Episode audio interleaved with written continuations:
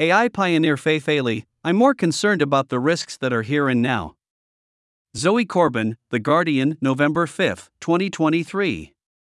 The Stanford professor and godmother of artificial intelligence on why existential worries are not her priority, and her work to ensure the technology improves the human condition. Fei Fei Li is a pioneer of modern artificial intelligence, AI. Her work provided a crucial ingredient, big data, for the deep learning breakthroughs that occurred in the early 2010s.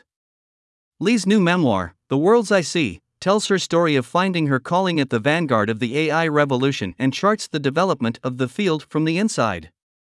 Li, 47, is a professor of computer science at Stanford University, where she specializes in computer vision. She is also a founding co director of Stanford's Institute for Human Centered Artificial Intelligence, HAI, which focuses on AI research, education, and policy to improve the human condition, and a founder of the nonprofit AI for All, which aims to increase the diversity of people building AI systems. AI is promising to transform the world in ways that don't necessarily seem for the better, killing jobs, supercharging disinformation and surveillance, and causing harm through biased algorithms. Do you take any responsibility for how AI is being used? First, to be clear, AI is promising nothing. It is people who are promising or not promising. AI is a piece of software. It is made by people, deployed by people, and governed by people. Second, of course, I don't take responsibility for how all of AI is being used. Should Maxwell take responsibility for how electricity is used because he developed a set of equations to describe it? But I am a person who has a voice and I feel I have a responsibility to raise important issues, which is why I created Stanford HAI. We cannot pretend AI is just a bunch of math equations and that's it. I view AI as a tool. And like other tools, our relationship with it is messy. Tools are invented by and large to deliver good, but there are unintended consequences, and we have to understand and mitigate their risks well. You were born in China, the only child of a middle class family that emigrated to the US when you were 15. You faced perilous economic circumstances, your mother was in poor health, and you spoke little English. How did you get from there into AI research? You laid out all the challenges, but I was also very fortunate. My parents were supportive, irrespective of our financial situation and our immigrant status, they supported the nerdy sciencey kid. Because of that, I found physics in high school and I was determined to major in it at university. Then, also luckily, I was awarded a nearly full scholarship to attend Princeton. There I found fascination in audacious questions around what intelligence is, and what it means for a computational machine to be intelligent. That led me to my PhD studying AI, and specifically computer vision. A pillar of my lab's research is augmenting the work of human carers. Your breakthrough contribution to the development of contemporary AI was ImageNet, which first came to fruition in 2009. It was a huge dataset to train and test the efficacy of AI object recognition algorithms, more than 14M images, scraped from the web, and manually labeled into more than 20,000 noun categories thanks to crowd workers. Where did the idea come from and why was it so important? ImageNet departed from previous thinking because it was built on a very large amount of data, which is exactly what the deep learning family of algorithms, which attempt to mimic the way the human brain signals, but had been dismissed by most as impractical, needed. The world came to know ImageNet in 2012 when it powered a deep learning neural network algorithm called AlexNet, developed by Geoffrey Hinton's group at the University of Toronto. It was a watershed moment for AI because the combination gave machines reliable visual recognition ability, really for the first time. Today, when you look at ChatGPT and large language model breakthroughs, they too are built upon a large amount of data. The lineage of that approach is ImageNet. Prior to ImageNet, I had created a far smaller dataset. But my idea to massively scale that up was discouraged by most and initially received little interest. It was only when Hinton's group, which had also been relatively overlooked, started to use it that the tide turned. Your mother inspired you to think about the practical applications of AI in caring for patients. Where has that led?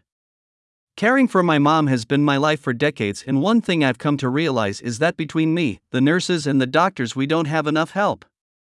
There's not enough pairs of eyes.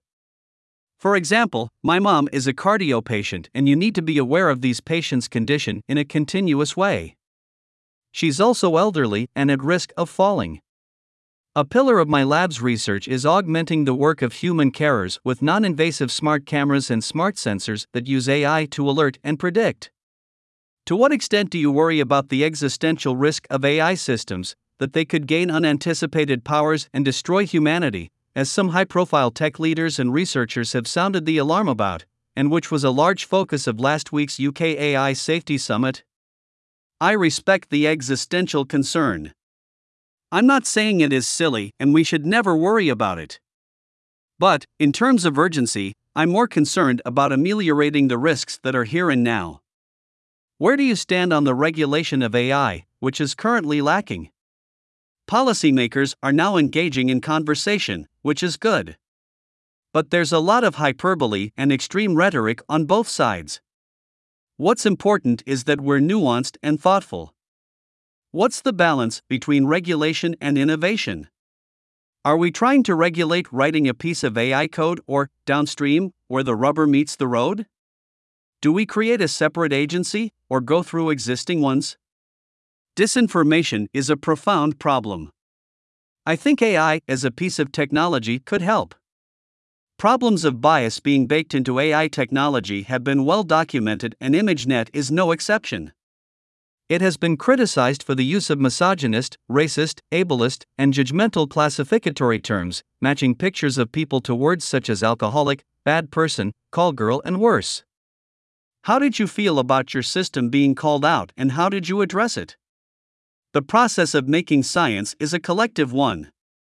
It is important that it continues to be critiqued and iterated, and I welcome honest intellectual discussion. ImageNet is built upon human language. Its backbone is a large lexical database of English called WordNet, created decades ago. And human language contains some harsh, unfair terms. Despite the fact that we tried to filter out derogatory terms, we did not do the perfect job. And that was why, around 2017, we went back and did more to debias it. Should we, as some have argued, just outright reject some AI based technology, such as facial recognition in policing, because it ends up being too harmful? I think we need nuance, especially about how, specifically, it is being used.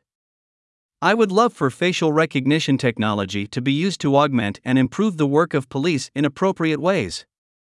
But we know the algorithms have limitations, racial bias has been an issue, and we shouldn't, intentionally or unintentionally, harm people and especially specific groups. It is a multi stakeholder problem. Disinformation, the creation and spread of false news and images, is in the spotlight, particularly with the Israel Hamas war. Could AI, which has proved startlingly good at creating fake content, also help combat it? Disinformation is a profound problem, and I think we should all be concerned about it. I think AI, as a piece of technology, could help. One area is in digital authentication of content. Whether it is videos, images, or written documents, can we find ways to authenticate it using AI? Or ways to watermark AI generated content so it is distinguishable? AI might be better at calling out disinformation than humans in the future. What do you think will be the next AI breakthrough? I'm passionate about embodied AI, AI powered robots that can interact with and learn from a physical environment. It is a few years away, but it is something my lab is working on. I am also looking forward to the applications built upon the large language models of today that can truly be helpful to people's lives and work. One small but real example is using ChatGPT like technology to help doctors write medical summaries, which can take a long time and be very mechanical. I hope that any time saved is time back to patients. Some have called you the godmother or mother of AI, how do you feel about that? My own true nature would never give myself such a title. But sometimes you have to take a relative view, and we have so few moments where women are given credit. If I contextualize it this way, I am okay with it. Only I don't want it to be singular, we should recognize more women for their contributions.